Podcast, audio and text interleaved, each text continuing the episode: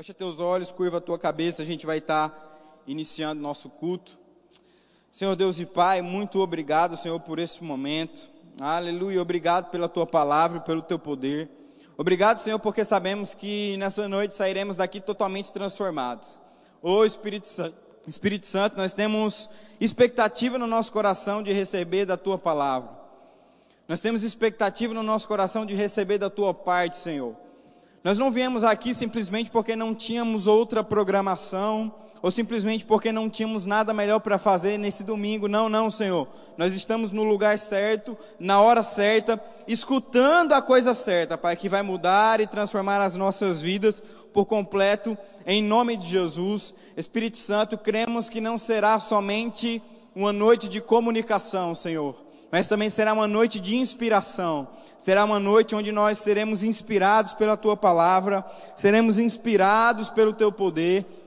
Iremos ver pessoas transformadas, iremos ver pessoas mudadas, iremos ver pessoas totalmente restauradas pelo poder da tua palavra nessa noite, em nome de Jesus. Você tem liberdade nesse lugar, Espírito Santo, e eu declaro a atenção, os ouvidos e principalmente o coração daqueles que estão aqui nessa noite é, voltados para aquilo que você irá nos ministrar, em nome de Jesus. Se você crer comigo, diz amém bem forte aí.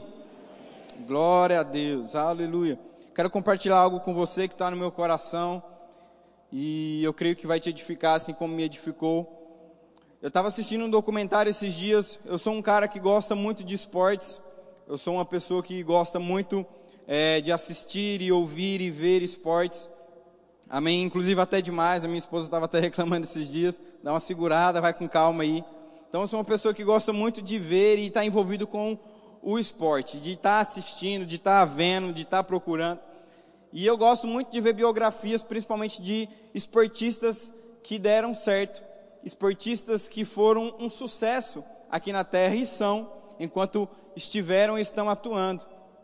E esses dias eu estava vendo um documentário a respeito da vida de um grande esportista de basquete chamado Michael Jordan. Quem aqui já ouviu falar desse cara? Um cara extremamente excepcional dentro e fora de quadra. Amém? Eu estava vendo um pouquinho a respeito da história dele, estava lendo um pouquinho sobre a sua biografia. E eu acho interessante porque alguns técnicos, algumas pessoas que acompanharam ele de perto, a princípio não viam um talento excepcional nele, não viam um talento é, nato nele, não via um talento na qual você olha e fala: rapaz, esse cara vai ser diferente, esse cara vai ser excepcional, esse cara vai ser extraordinário. Não, pelo contrário. Alguns treinadores até falavam para ele que ele deveria fazer outra coisa da vida dele porque o basquete não ia dar certo para ele. Mas ele conta que tinha uma convicção dentro dele, ele tinha uma meta dentro da sua vida que era se tornar um grande jogador de basquete. E em um dos seus comentários ele fala que ele não saía da mesma posição enquanto ele não acertasse mais ou menos 300 bolas do mesmo lugar, sem errar nenhuma vez. Enquanto ele não estivesse em uma certa posição e ele lançasse 300 bolas consecutivas e ele não acertasse essas 300 bolas consecutivas, ele não saía daquela posição.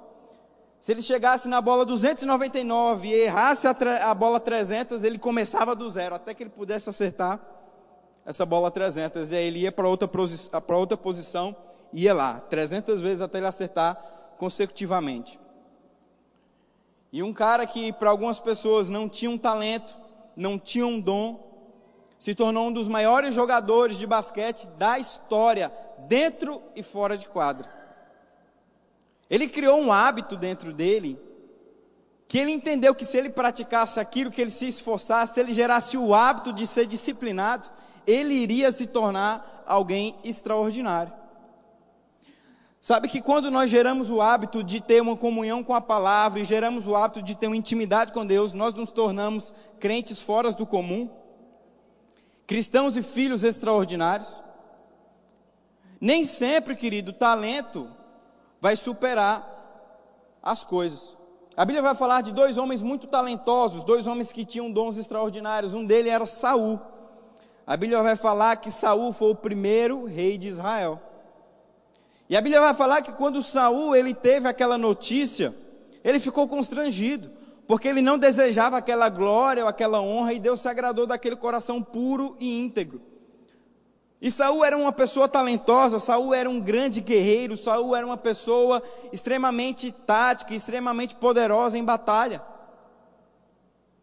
Mas aquela glória e aquele poder começou a corromper o coração de Saul. E a Bíblia fala que no decorrer do seu caminho, Saul começou a se perder.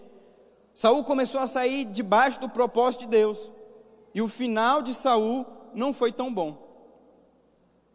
A Bíblia vai falar de outro homem extremamente talentoso também chamado Sansão, um homem que foi usado por Deus, um homem que Deus deu uma força extremamente grande para ele, para que ele pudesse fazer grandes coisas aqui na terra. Mas a Bíblia vai falar que Sansão começou a corromper alguns princípios e algumas instruções que Deus tinha dado para ele. Sansão começou a desobedecer algumas instruções e algumas é, é, regras que Deus tinha dado para ele. E a Bíblia fala que ele saiu da vontade de Deus. E o fim de Sansão não foi o que Deus desejava para ele. Sabe, querido, nem sempre o dom ou a capacidade que você tem vai superar o poder do hábito de obedecermos a palavra de Deus. Às vezes você nem tem tanto dom, nem tem tanta habilidade, mas porque você tem o hábito de ler e tem intimidade com Deus, você se torna alguém extraordinário. Às vezes você pode ser simplesmente um pastor de ovelhas que teu pai nem lembra de você. Mas porque você tem um hábito de ter uma vida com Deus, esse simples pastor esquecido pelo seu pai se torna um rei de uma grande nação. Porque você tem um hábito e tem um princípio de estar debaixo da palavra e ter intimidade com Deus. A Bíblia vai falar de um homem chamado Josué em, em, em, em próprio Josué no capítulo 8, no capítulo 1, versículo 8. E a Bíblia vai falar que Josué, eu amo esse texto, a Bíblia vai falar que Josué estava prestes a assumir um cargo muito importante. Qual que era esse cargo? Substituir Moisés. Quem foi Moisés? Um dos maiores profetas que já existiu na Bíblia. Um dos maiores profetas que já existiu. Se não o maior, eu me atrevo a dizer isso. A Bíblia vai falar que Moisés ele tinha uma intimidade com Deus muito grande, querido. Para o tempo que Moisés vivia, a intimidade que ele tinha era extraordinária. Eu não sei se você sabe, mas Moisés vivia na antiga aliança. O povo não tinha, o homem não tinha uma conexão completa como é hoje com Deus, por conta da velha aliança. Deixa eu te contar uma história rapidamente sobre velha aliança e nova aliança. Eu lembro que eu morei numa casa e ela era do lado de um, de um lugar que vendia materiais de pesca, peixes, essas coisas. Era próximo. E eu lembro que nesse lugar que vendia materiais de peixes, é, eu gostava muito de comprar aquelas beta. Quem, quem lembra, quem sabe o que é o peixe beta? Você sabe o que é um peixe beta, aquele peixe coloridinho de aquário? Então, eu lembro que ele era mais ou menos uns 2, 2,50. E eu lembro que eu, que eu gostava de comprar aquele peixe, por quê? Porque eu gostava de ver eles brigarem. Eu gostava de ver aqueles peixes se matarem. Eu lembro que o aquário tinha uma divisória e eu tirava aquela divisória, eu gostava de ver eles se atracarem. Eu não sei se eu era uma criança muito boa do juízo, não. Mas eu gostava de ver isso. Minha mãe, Guilherme, mas de novo dinheiro para comprar peixe. Eu falei, pois é, mãe. Não sei o que está acontecendo. Acho que é a ração está errada. Eu gostava de ver aquela briga. Mas eu lembro que eu lembro que quando eu ia dar comida para aqueles peixes, quando eu jogava comida dentro do aquário, eu lembro que eles comiam a comida e eles se escondiam, corriam. Eu batia no vidro assim e eles tinham medo de mim. Não era igual um cachorro, um gato que você brinca, tem aquela intimidade. Não, o peixe tinha medo de mim. O peixe tem medo do ser humano, na verdade. e eu lembro que eu escutei um exemplo relacionado com isso, a respeito de Jesus, e eu achei extraordinário. O homem na antiga aliança, ele não tinha conectividade com Deus por conta do pecado. Ele achava Deus alguém muito distante, alguém inalcançável, alguém que não poderia tocar, alguém que era muito longe dele ter uma comunhão. A Bíblia vai falar que quando é, é, Deus apareceu para o povo, o, o no, no Egito, no, no povo hebreu, no deserto, os montes começaram a tremer, os relâmpagos começaram a aparecer no céu e o povo começou a temer. Deus falou: Moisés, sobe lá e fala com Deus, a gente tem medo. Então o povo no Antigo Testamento tinha medo de Deus, por quê? Porque não conheciam quem Deus era. O pecado estava nos separando de Deus e a gente não sabia quem Deus era. Era como se Deus fosse o homem e nós fomos e nós aqueles peixes do meu aquário. Deus nos dava comida, Deus nos dava coisas, a gente tinha medo de Deus. Mas o que, que acontece? Jesus, ele vem nos mostrar que Deus não era um carrasco, mas Deus era um pai. Que Deus não era um vilão, mas Deus era um herói. Que Deus era aquele que nos deu a vida eterna. Que Deus é aquele que nos amava. Que Deus não era aquele que colocava doença, mas era aquele que sarava. Que Deus não era aquele que matava, mas era aquele que dava vida. Que Deus não era aquele que colocava uma doença em você para provar você, mas era aquele que te curava. E aí Jesus vem. E o que, que Jesus faz? Jesus se transforma num peixe. Vou usar essa expressão para você entender. Jesus se transforma num peixe, entra dentro do aquário e fala: Olha só, eu sou esse. Eu te amo. Deus, Jesus, ele se rebaixa ao nível do homem, para que o homem possa entender quem ele é para que o homem possa entender que Deus era bom, que Deus era bondoso, que Deus amava, que Deus não, não queria o mal das pessoas, mas Deus sempre queria o bem das pessoas. Amém? Então Jesus ele vem para isso. Jesus vem para mostrar quem Deus realmente era. Um pai de amor, um pai de bondade. E aí Moisés, Moisés viveu nesse tempo. Então, num tempo onde as pessoas achavam que Deus matava, que Deus feria, Moisés já tinha um pequeno conhecimento de que Deus não era isso. Ou seja, era um homem que, para a aliança que ele vivia, tinha um certo conhecimento de que Deus era bom, tinha intimidade com Deus. Moisés chegou a ver a presença de Deus, meu irmão.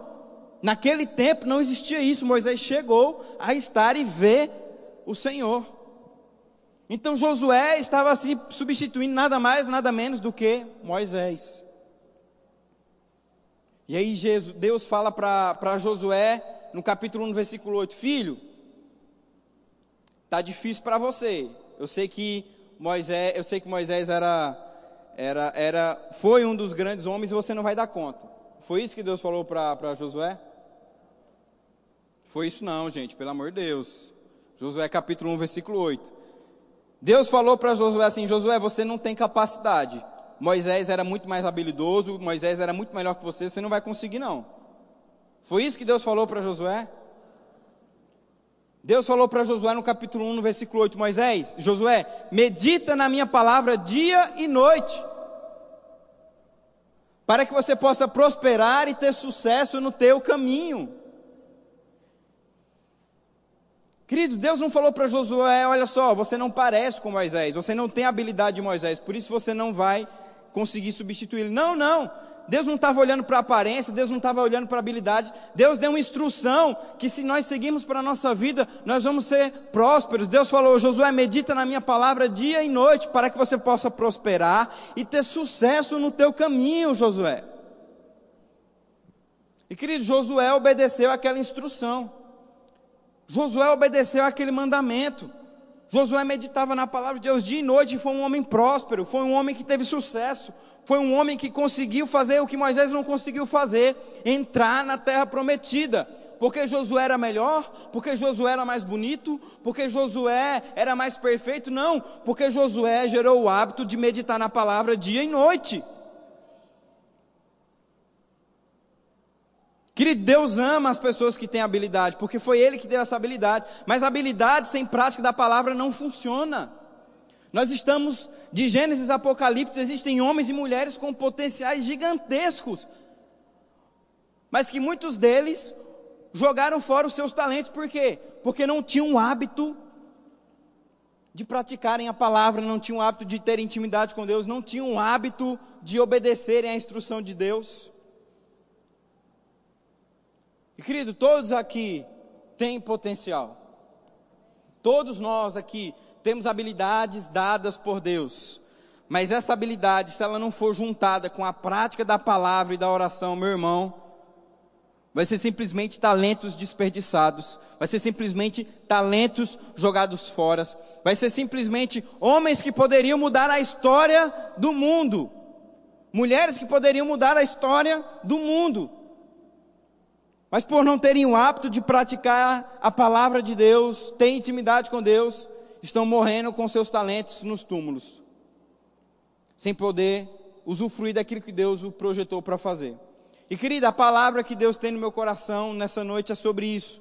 É sobre nós termos o hábito, esse hábito poderoso de termos intimidade, conexão da palavra e da oração com Deus. Sabe por quê, querido? Porque eu percebo no meu espírito um novo tempo chegando para essa igreja e para essa cidade. Eu percebo no meu espírito um grande tempo chegando para a nossa vida, aleluia. Eu percebo um tempo de avanço, um tempo de aceleração, um tempo onde Deus vai restituir tempos perdidos. Eu tenho essa palavra no meu coração há alguns meses. Deus vai restituir tempos perdidos. Guilherme, será que é possível? É possível sim. Um Deus que parou o sol é um, é um Deus que pode restituir um tempo que talvez você perdeu. Um Deus que fechou a boca de leões ferozes é um Deus que pode restituir um tempo na tua vida. E eu percebo isso no meu espírito, meu irmão, uma aceleração, um tempo grande, uma aceleração no reino do Espírito, onde pessoas vão se encaixar mais rápido naquilo que foram chamadas para fazer, onde pessoas vão prosperar de uma maneira mais veloz, onde pessoas vão fazer aquilo que Deus chamou elas para fazer de uma maneira mais intensa. Mas deixa eu te falar uma coisa. Se a tua habilidade não for unida com a prática da palavra, não vai servir, não vai adiantar de muita coisa. Meu Deus. Você tem habilidade. Você tem um dom. E se isso não for unido com a palavra e a oração, meu irmão, vai ser um talento desperdiçado. Vão ser Saúls e Sansãos sendo jogados fora. Vão ser pessoas que tinham grandes talentos, grandes potenciais, que poderiam estar fazendo grandes coisas, mas por não terem o hábito, acharem que o talento e o dom é tudo, Deus não consegue usar. E nessa noite a gente vai falar um pouquinho sobre isso. Eu quero que a gente possa ler a Bíblia lá no Evangelho de Mateus, no capítulo 9. A gente vai começar a falar algumas coisas aqui que vão nos edificar. Amém? Eu creio que o Espírito Santo vai nos trazer algo nessa noite que vai nos trazer edificação e inspiração. Amém? Evangelho de Mateus, no capítulo 9, no verso 16. Deus é bom em todo tempo. Aleluia.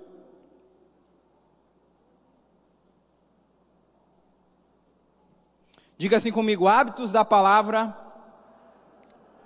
vão me tornar um homem ou uma mulher extraordinário.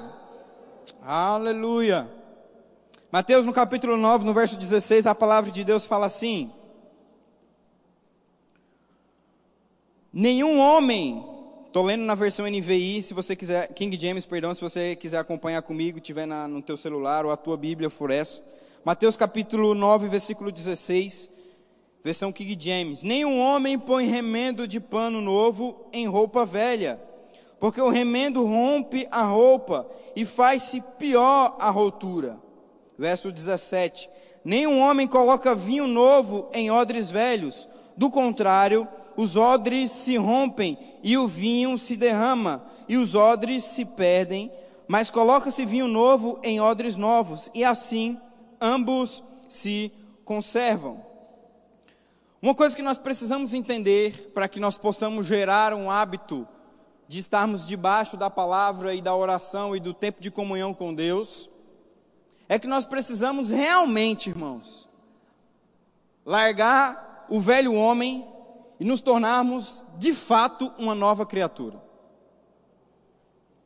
largarmos as velhas práticas, largarmos as coisas antigas e nos tornarmos de fato pessoas novas. E a Bíblia, Jesus está dando um exemplo aqui muito interessante, que é a respeito de roupas, roupas velhas com remendos novos. Eu não sei se você conhece, mas antigamente não era tão fácil ter roupas como hoje. Não era tão comum nós trocarmos roupas.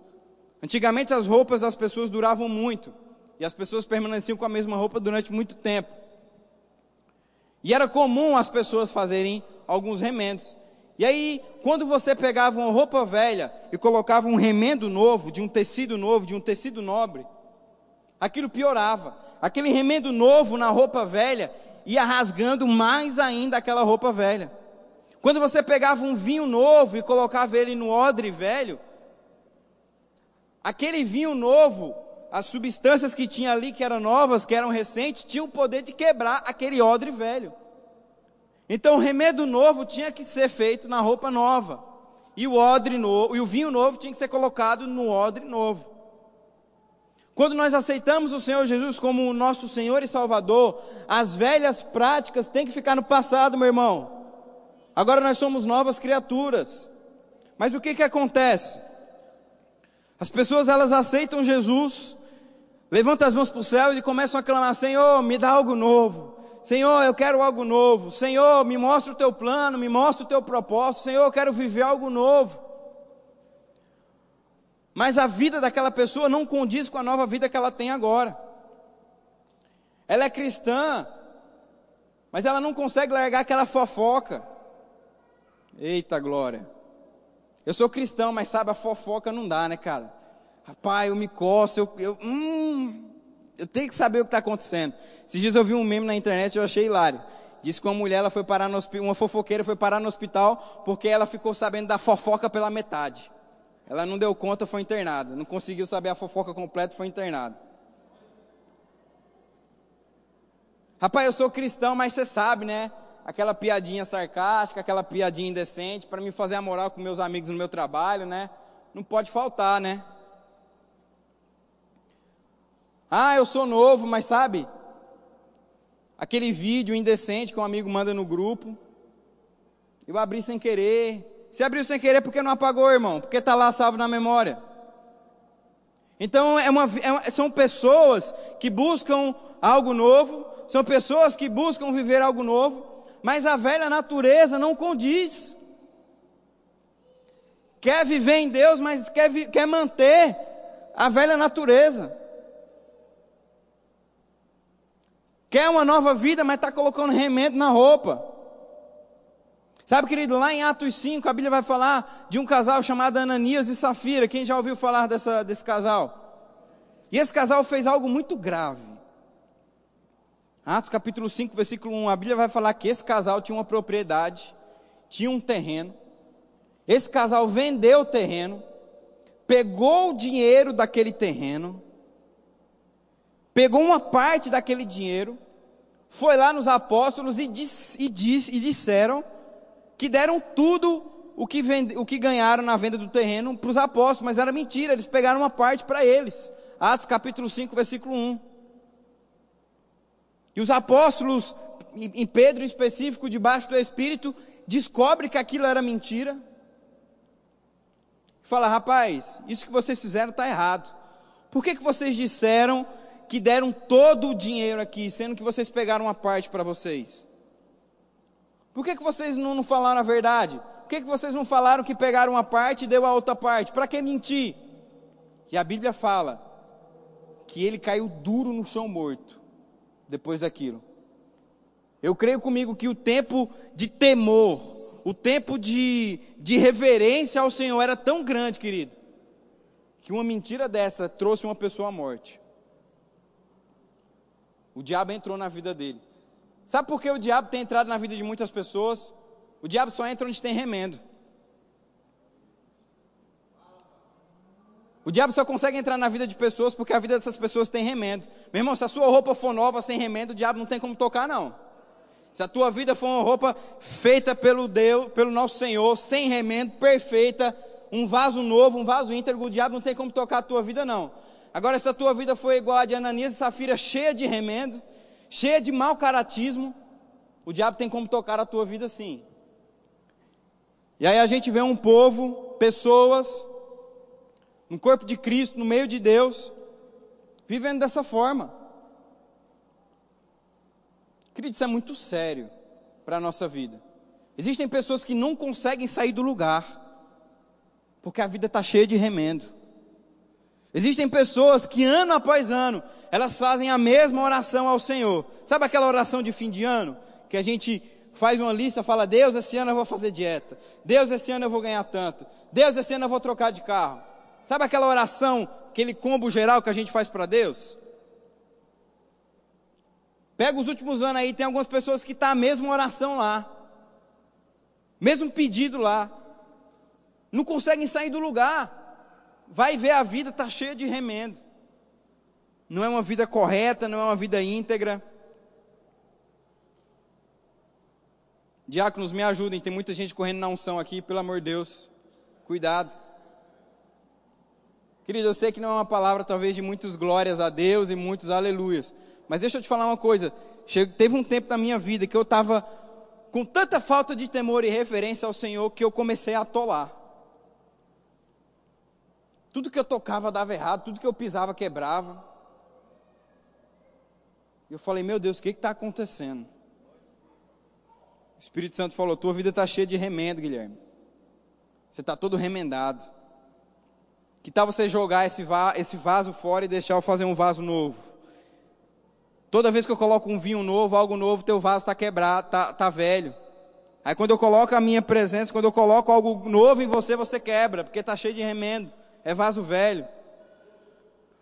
Deixa as velhas práticas, deixa o passado para trás, se torna um vaso novo, que quando eu colocar vinho novo, você vai ver a minha bênção operar na tua vida. Você vai ver você sair desse atoleiro, você vai ver a tua vida avançar, você vai ver onde você tocar e pisar vai prosperar. Querido, tem gente que não sai do atoleiro por causa disso. Pequenas coisas, sabe? Velhas práticas, coisas antigas. E Deus falando, Tira esse remendo da tua vida, para de remendar a tua roupa. Deixa a minha presença, deixa a minha palavra te tratar, filho, filha. E aí, ano após ano, pessoas, não, minha vida não dá certo, eu não consigo andar, não consigo prosseguir. Querido, se você falar para mim que essa palavra não funciona, você chegou muito tarde. Porque não foi ninguém que me falou, não foi o pastor que pregou, eu vivi coisas dessa palavra funcionando na minha vida. Pessoas aqui não ouviram, nem, nem, nem foi ninguém que falou, viveram essa palavra funcionando em suas vidas. Então o defeito não é a palavra, o defeito não é Deus. Às vezes o defeito somos nós. Queremos trazer coisas da vida antiga para coisa nova. Ei, esquece. Às vezes pessoas estão nos rodeando, pessoas que não nos acrescentam. Deixa eu te falar algo muito poderoso. E algo que talvez possa mudar a sua vida se você colocar em prática. Se você não está influenciando, você está sendo influenciado. Se você não está influenciando pessoas, você está sendo influenciado. E querido, eu sou influenciado por pessoas, mas pessoas boas, pessoas que querem ver o meu crescimento. Às vezes eu me aproximo de pessoas erradas para tentar influenciar elas. Quando eu vejo que eu não consigo, eu me afasto. Porque nem quem não influencia é influenciado. Mas é seu amigo, né, de tantos anos. Vocês cresceram juntos, jogaram bolita, bola na rua. A palavra de Deus não é tão importante quanto essa amizade, né? Essa amizade é muito mais importante, já que você não está conseguindo influenciar ele. Querido, até quando você vai ficar no atoleiro? Ei, até quando você vai ficar patinando nessa lama? Que tal você tomar uma atitude nessa noite? De jogar essa roupa toda remendada, de jogar esse vaso velho fora e deixar Deus te dar uma roupa nova, deixar Deus colocar um vinho novo em um vaso e uma roupa realmente nova e novo. Porque, querida, é chegado um tempo extraordinário de abundância. E quem não tiver correto vai perder. Meu Deus, por que, que você deixou trazer essa palavra, Deus? Porque foi eu o escolhido.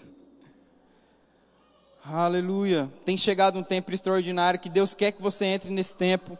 Deus quer que você entre nessa estação.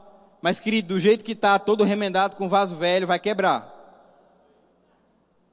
Vai quebrar, vai rasgar.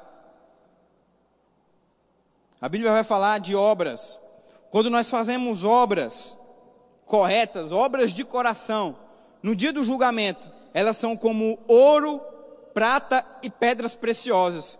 Quando bater no fogo, não vai se desmanchar. Mas a Bíblia fala de pessoas que praticam essas mesmas obras, mas com o coração errado, com o coração defeituoso, fazendo por obrigação, fazendo para mostrar para o pastor que está fazendo. A Bíblia fala que quando chegar o dia do julgamento, essas obras serão como palha, feno e madeira. quando bater no fogo, meu irmão, vai evaporar. Está chegando um tempo, meu irmão, de avanço e crescimento. E se as tuas obras forem como é, é, feno, palha e madeira, vai queimar. Mas se as tuas obras, se a tua vida, se o teu coração for como prata e pedras preciosas, meu irmão, você vai ver a abundância de Deus chegando na tua vida. Você vai ver você prosperando de uma maneira sobrenatural. Você vai ver Deus fazendo coisas que você achava que ia demorar 5, 10 anos acontecendo em um. Porque o teu coração está correto. Você não tem roupa remendada. Teu vaso não está velho, está tudo novo. Você deixou tudo da velha natureza para trás. Você deixou piadinhas, você deixou fofocas, você deixou más companhias, tudo para trás. Agora você é um novo homem. Agora você é uma nova mulher. Quando Deus coloca o vinho novo, não quebra. Esse vaso não quebra, mas ele aguenta o poder de Deus porque está novo, está íntegro. Não está errado. Aleluia.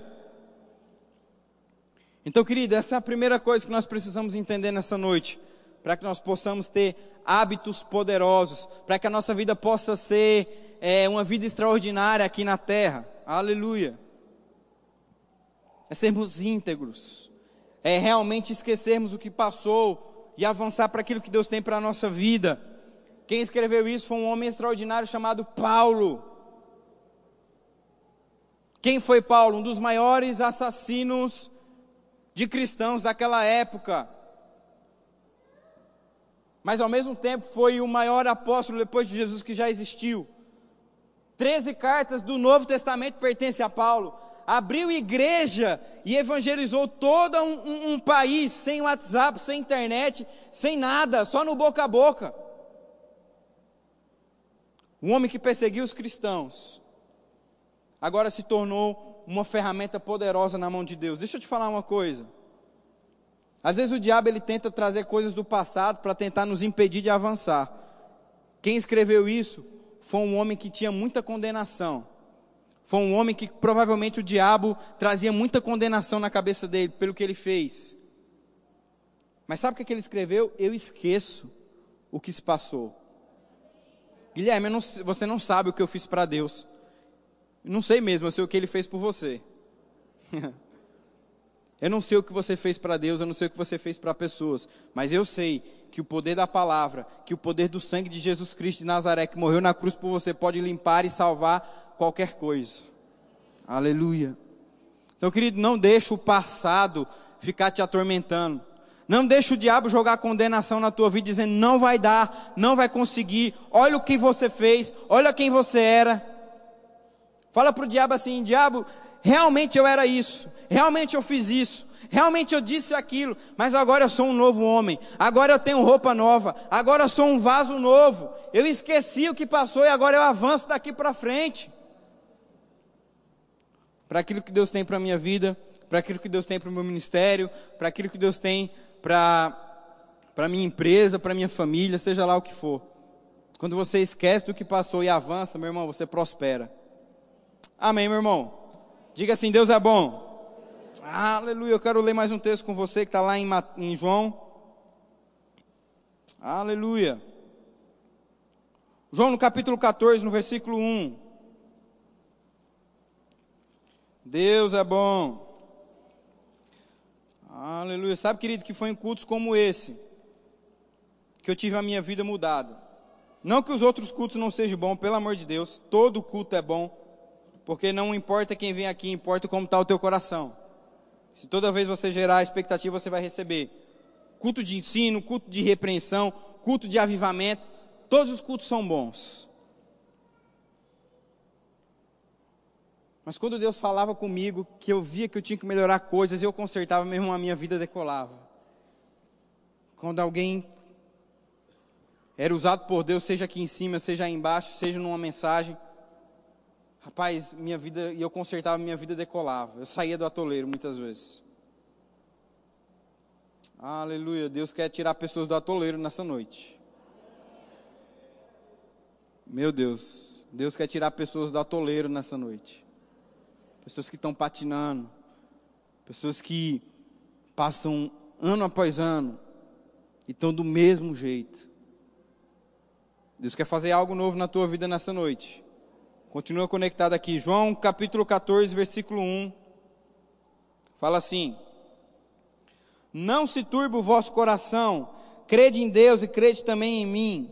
Na casa de meu pai há muitas mansões. Se não fosse assim, eu não vos teria dito: Eu vou preparar-vos o lugar e vos recebereis para mim, mesmo para que onde eu estiver, ali possas estar vós também. Verso 4. E para onde eu vou, vós sabeis, e o caminho vós conheceis. Disse-lhe Tomé: Senhor, nós não sabemos para onde vais, e como nós podemos conhecer o caminho? Versículo 6: Disse-lhe Jesus: Meu Deus, eu amo esse texto. Eu sou o caminho, a verdade e a vida. Nenhum homem vem ao Pai se não é por mim. Outra coisa que nós precisamos entender, querido, nessa noite, aleluia. Será que realmente nós entregamos a nossa vida por completo a Jesus? A Bíblia fala que Ele é o único caminho, a única verdade, a única vida. Se não for por meio dele, nós não chegamos a Deus. Se você ainda não fez a confissão de aceitar Jesus nessa noite, você que nos visita, ou você que está aqui no nosso meio, você vai ter a oportunidade nessa noite. Mas se você já aceitou Jesus, será que você realmente aceitou Jesus? Será que você realmente deixou Ele ser o dono da sua vida? Será que você realmente deixou Ele ser o senhorio da tua vida? Sabe por quê, queridos? Porque muitas vezes nós estamos vivendo uma vida para nós. Nós estamos vivendo uma vida onde nós mesmos governamos a nossa vida. Mas, querido, você deu a tua vida para Jesus. Por que, que você está governando ela? Você fez uma confissão. Você disse que a tua vida era do Senhor. Por que, que você está tomando o lugar do Senhor e governando a tua vida no lugar dele? Deixa eu te falar uma coisa: é muito melhor você ter o Senhor como o Senhor da tua vida do que você mesmo sendo o Senhor da tua vida. Quando nós somos os senhores da nossa vida, tribulações, dificuldades, problemas, todas essas coisas podem dominar e nos fazer cair. Mas, querido, quando é o Senhor, que é o Senhor da nossa vida, quando é Jesus, que é aquele que governa a nossa vida, nenhum mal, Nenhuma arma forjada do diabo pode tocar a nossa vida. Porque quem governa a nossa vida é o Senhor dos Senhores. É aquele que nunca perdeu uma batalha. É aquele que é todo poderoso. A Bíblia fala que o diabo anda ao nosso derredor, como um leão que busca a sua presa para tragar. Mas o Senhor com seus anjos anda ao nosso redor, nos guardando e nos protegendo. Você já parou para pensar o tanto de livramento que você tem durante o seu dia que você nem consegue ver? Às vezes nós vemos um livramento com os nossos olhos. Às vezes alguma coisa acontece e você percebe, rapaz, foi um livramento. Se não fosse algo de Deus aqui, meu irmão, eu estava enrolado. Mas os que, e os que você não, nem consegue ver? Porque a Bíblia fala que o diabo anda ao nosso derredor a todo tempo, tentando tirar a nossa vida mas também ao todo tempo o Senhor com seus anjos anda nos protegendo dia e noite, noite e dia, por onde quer que a gente vá, guardando a nossa vida. Então, querido, qual que é o sentido de você governar a tua vida? Qual que é o sentido de você dar essa, eu vou usar essa expressão, dar de mão beijada a tua vida para o diabo? Porque é isso que você faz. É isso que pessoas fazem quando elas governam a própria vida. Tem uma expressão no Nordeste que fala anda e ciranda. O diabo bate, quebra e, e faz aquela bagunça, e faz aquele saceiro, porque ele tem legalidade sobre a tua vida. Mas, querido, quando você entrega por completo a tua vida, o Senhor começa a te proteger e te guardar dia e noite, nada consegue afetar você mais. Mas o que dizer que pessoas que já fizeram a confissão, quando uma pessoa do mundo, tudo bem, a gente entende, né? Não tem Jesus. Mas o que dizer de uma pessoa que já fez a confissão e continua governando a, tua, a própria vida? Quando Deus disse que era para Ele, quando Deus nos instruiu pela Sua palavra que Ele é o nosso Senhor, que Ele é o nosso Deus. Sabe, querido, que é muito melhor nós governarmos com o Senhor. A Bíblia vai falar lá em Gênesis, no capítulo 1, que Deus, ele cria a humanidade. E quando ele cria a humanidade junto com a terra, ele reformula a terra. A Bíblia fala que a terra estava sem forma e vazia. Mas quantos sabem aqui que Deus é um Deus perfeito e não cria nada sem forma e sem vazia e vazia? Então a terra já existia. Isso é um assunto para outro dia. Mas a terra estava lá, sem forma e vazia. E Deus começa a fazer as coisas, Deus começa a reformular as coisas, Deus começa a criar as coisas e entrega na mão do homem para ele governar. Entrega na mão do homem para ele poder cuidar. Entrega na mão do homem para ele poder governar e cuidar daquilo que é de Deus, mas ele entregou na nossa mão como mordomos para cuidarmos. Deixa eu te falar uma coisa: a tua vida pertence ao Senhor. Por que, que você que está cuidando dela? Deixa Deus cuidar da tua vida, meu irmão. Assim como Ele nos entregou a, a terra, nos confiando para cuidar dela, por que, que você não entrega a tua vida confiando para que Ele possa cuidar? Por que, que você está preocupado com o dia de amanhã? Eu me lembro que quando eu era pequeno, eu não me recordo de estar preocupado se o aluguel ia vencer, se eu ia ficar sem energia, se eu ia ficar sem comida, eu não me lembro de quando eu era pequeno. Depois que eu cresci, eu vi que o caldo é mais grosso, que o buraco é mais embaixo, que quando a, a, a, a porca entorta o rabo, todas essas expressões aí. Tem que pagar, tem que trabalhar. Mas quando eu era criança, meu irmão, eu nem ligava para isso. Sabe o que, que eu ligava? Eu falava, rapaz, se eu obedecer, eu vou ter benefícios. E o pau torando lá, sem comida, um aperto financeiro. Depois eu fiquei sabendo dessas coisas sem comida, sem dinheiro, e crendo no Senhor, Deus não vai faltar, e recebendo feira no meio da madrugada, e, e recebendo milagre do dia para a noite. Tudo isso eu fiquei sabendo aqui, meu irmão. Meu pai nunca me falou essas coisas. Nunca transpareceu o problema para mim quando eu era criança. Então eu não era preocupado. Eu só tinha algo na minha cabeça, rapaz, se eu obedecer, eu vou ter benefícios. Se eu obedecer, eu vou ter regalias. Querido, por que, que você está preocupado com o dia de amanhã? Se o teu pai, que é teu pai, não vai deixar faltar nada. Se o meu pai natural nunca deixou faltar nada para mim, que dirá o teu pai? Foca só em uma coisa: eu vou obedecer ao Senhor e o resto ele vai fazer. Eu vou obedecer ao que Deus tem para minha vida e o resto ele vai fazer. Eu vou cumprir o que ele tem para minha vida e deixo o resto na mão de Deus. Aluguel, conta, é, projetos, deixa tudo na mão de Deus, meu irmão, que Ele vai resolver. É claro que com isso você não vai ficar em casa coçando a barriga, né, meu irmão? Pelo amor de Deus. A Bíblia fala que aquele que não trabalha não coma, todo trabalhador é digno do seu salário. Não faça esforço para me entender mal. Mas, querido, não anda preocupado nem ansioso, porque o teu pai é quem te supre. Se você, como pai natural, não vai deixar faltar nada para o teu filho, não deixa faltar nada. Esses dias eu estava com o Glebson lá na obra, lá, rapaz, trabalhando, avançando, para dar tudo de bom e do melhor para a família dele, para os filhos dele. Assim como outros homens aqui também fazem isso. Se, se nós, homens, trabalhamos para dar o melhor para os nossos filhos e para a nossa família, o que dirá do nosso Deus? O que dirá daquele que é todo poderoso? Foca só em uma coisa, eu vou obedecer ao Senhor eu vou focar em obedecer a palavra de Deus, e eu vou ter benefícios, eu vou ter regalias, eu vou ter coisas vindas do céu para a minha vida, porque eu estou obedecendo, o demais Ele fará. A palavra dele me garante que eu não devo andar ansioso nem preocupado, porque tudo Ele já fez para mim. Mas eu percebo que muitas vezes, e nós somos tendenciosos a isso devido à carne que nós estamos, ao corpo que nós estamos, a gente foca muito, sabe em quê? E eu vou ser bem específico com isso. A gente foca muitas vezes em o dinheiro como a nossa prioridade. Rapaz, o dinheiro está aqui, aí depois vem Deus, depois vem a família, depois vem o resto das coisas. Não, eu tenho que ganhar dinheiro. Se eu não ganhar dinheiro, eu não vou ter minhas coisas. Se eu não ganhar dinheiro, eu não vou fazer isso. Querido, é, é fato. É claro que sem dinheiro a gente não faz muita coisa hoje. Mas quando isso se torna a primazia da tua vida, quando isso se torna a coisa número um da tua vida,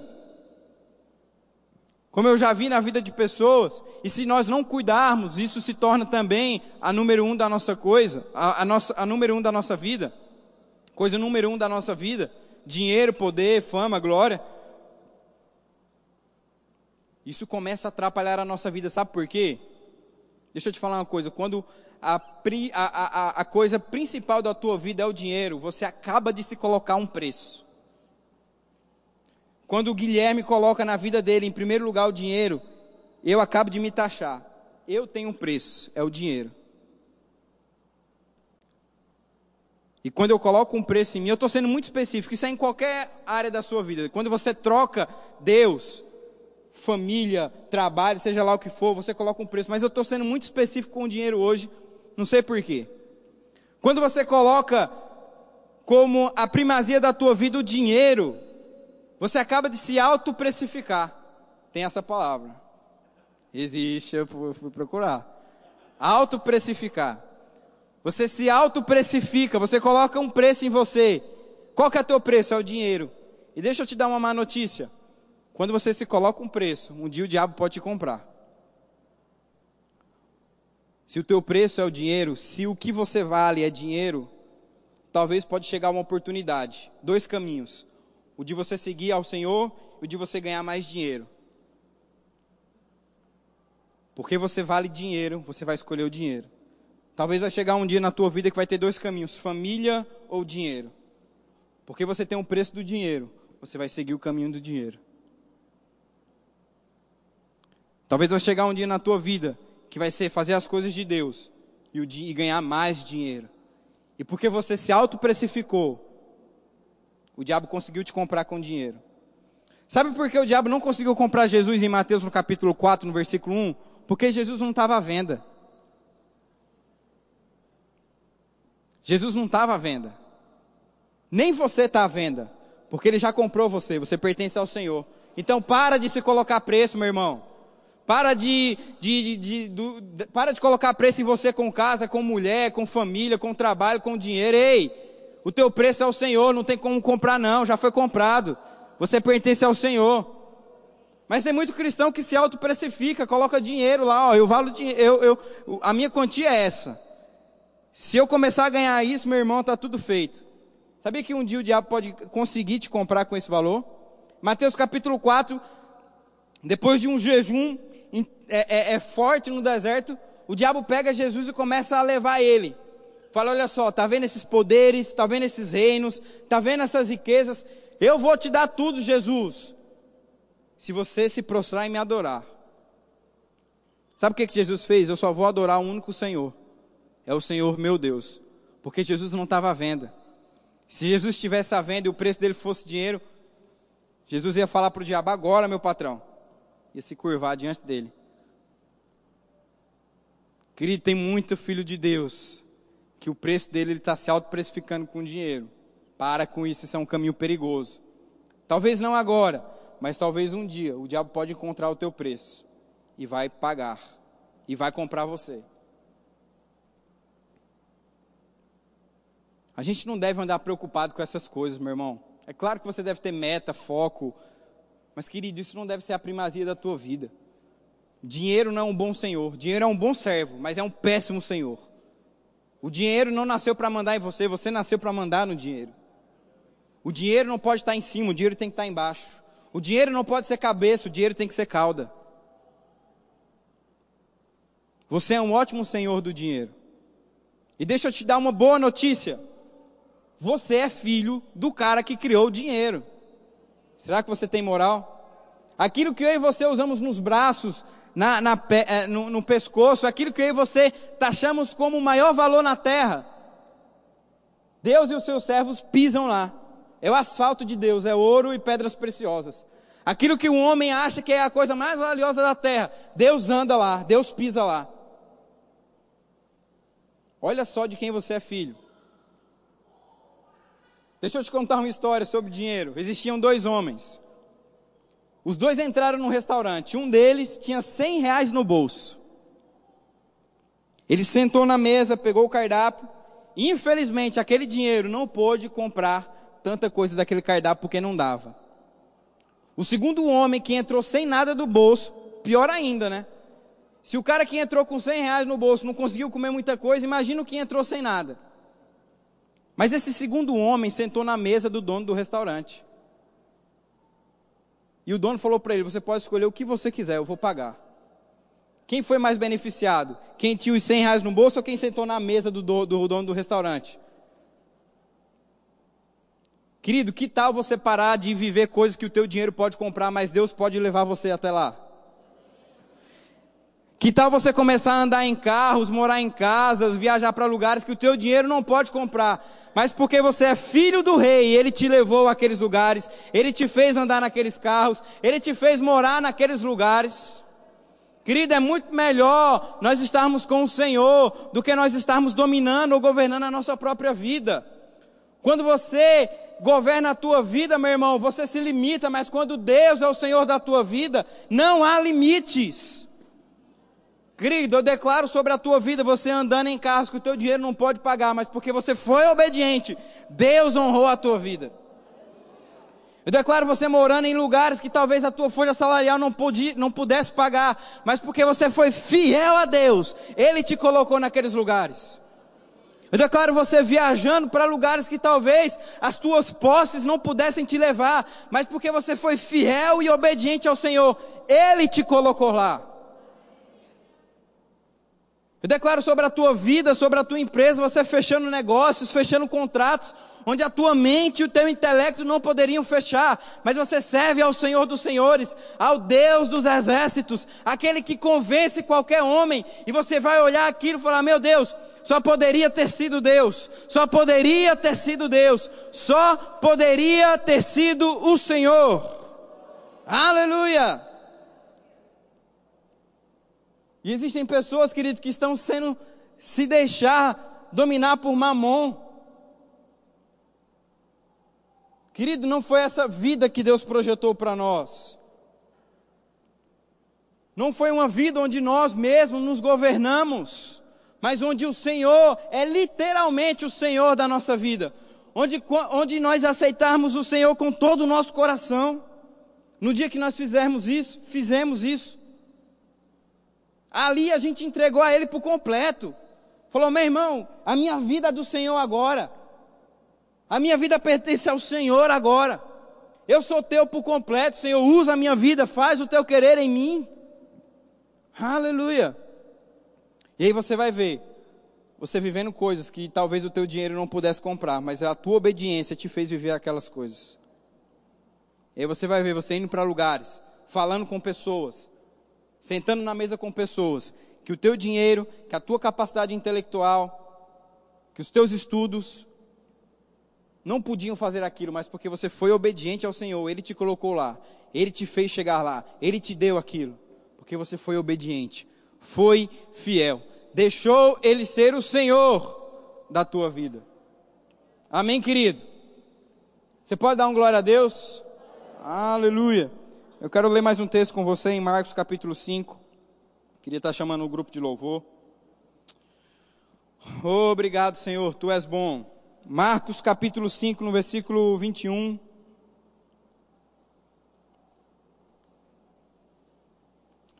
Deus é bom. Aleluia. Evangelho de Marcos, no capítulo 5, no versículo 21.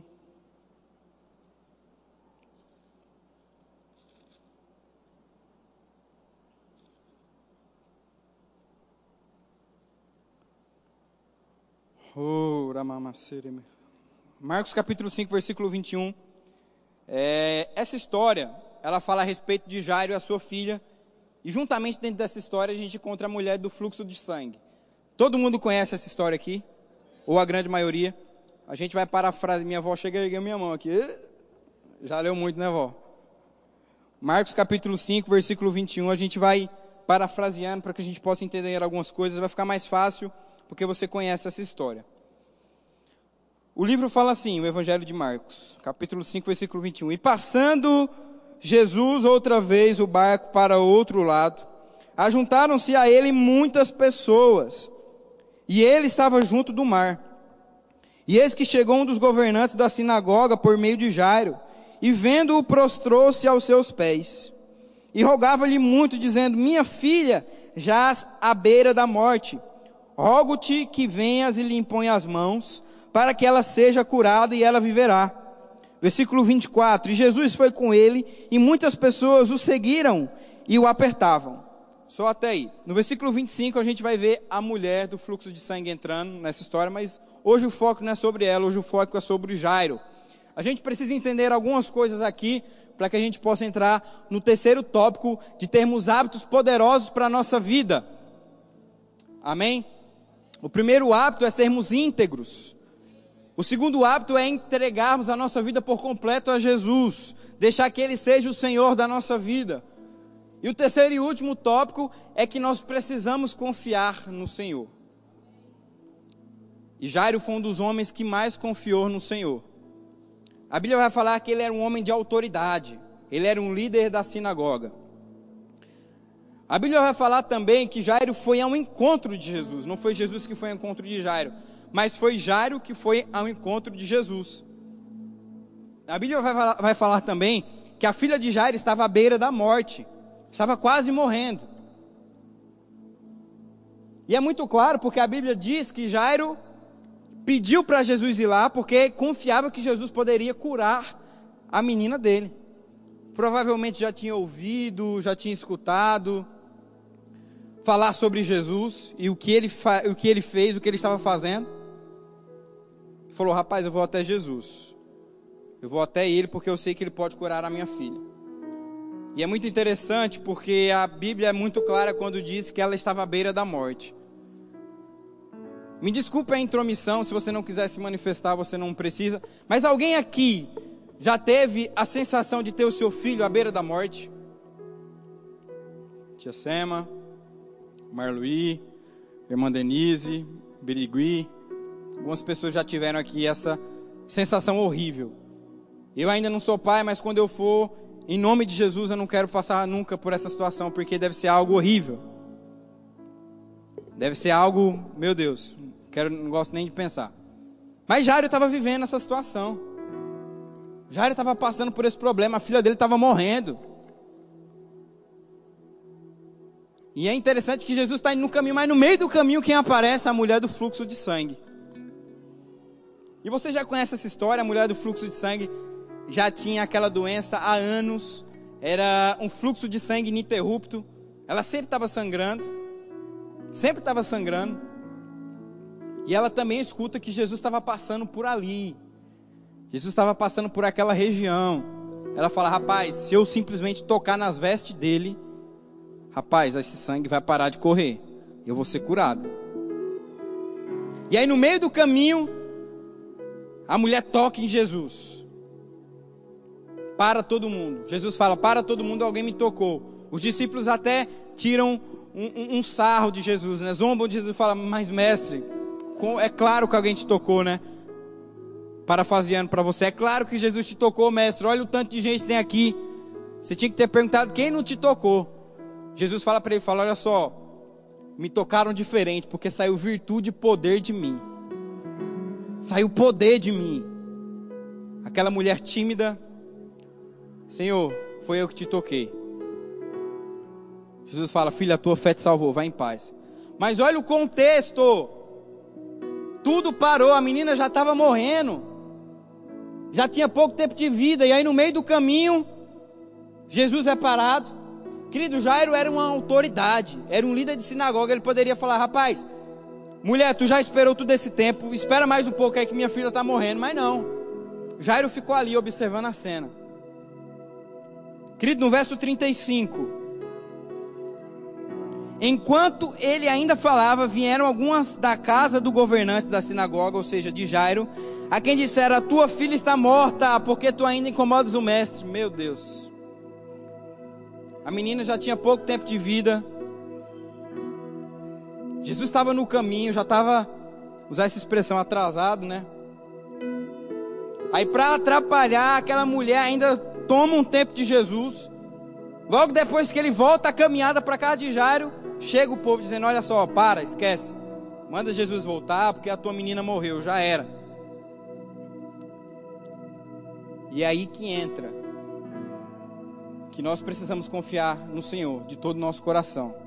A gente não confia no Senhor quando a nossa conta bancária está cheia. A gente não confia no Senhor quando está tudo bem. A gente não confia no Senhor quando todo dia 10 nosso salário gordo, recheado, cai lá na conta. A gente não confia no Senhor quando está todo mundo sarado, bem em casa, não.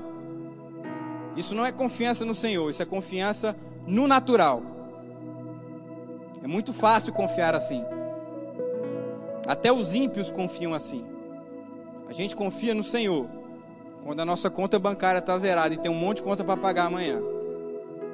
A gente confia no Senhor quando a gente não sabe se vai receber o salário daquele mês.